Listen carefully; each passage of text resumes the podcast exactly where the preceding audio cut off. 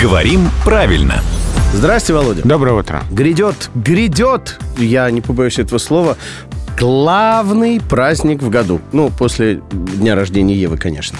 О, День рождения Радио 7 на Семи Холмах. Вот когда слушатели наши придут, да, они будут поздравлять кого? Ну, просится именинников, мы знаем при этом, что это н- не совсем правильно. Именинник – это когда у тебя именины.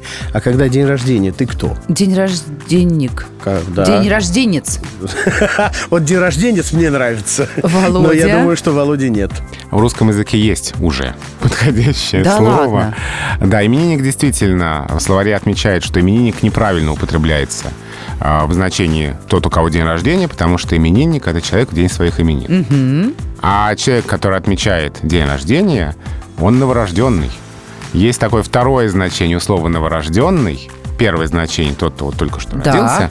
А второе значение, правда, разговорное, но тем не менее, в словарях отмеченное. Человек в день своего рождения. Так что будем мы новорожденными, и с этим будем принимать поздравления. А это получается как вновь рожденный, да? Да, Выходит да. так, да. Вот еще один год жизни Ага. пошел. И обновились, да? Да.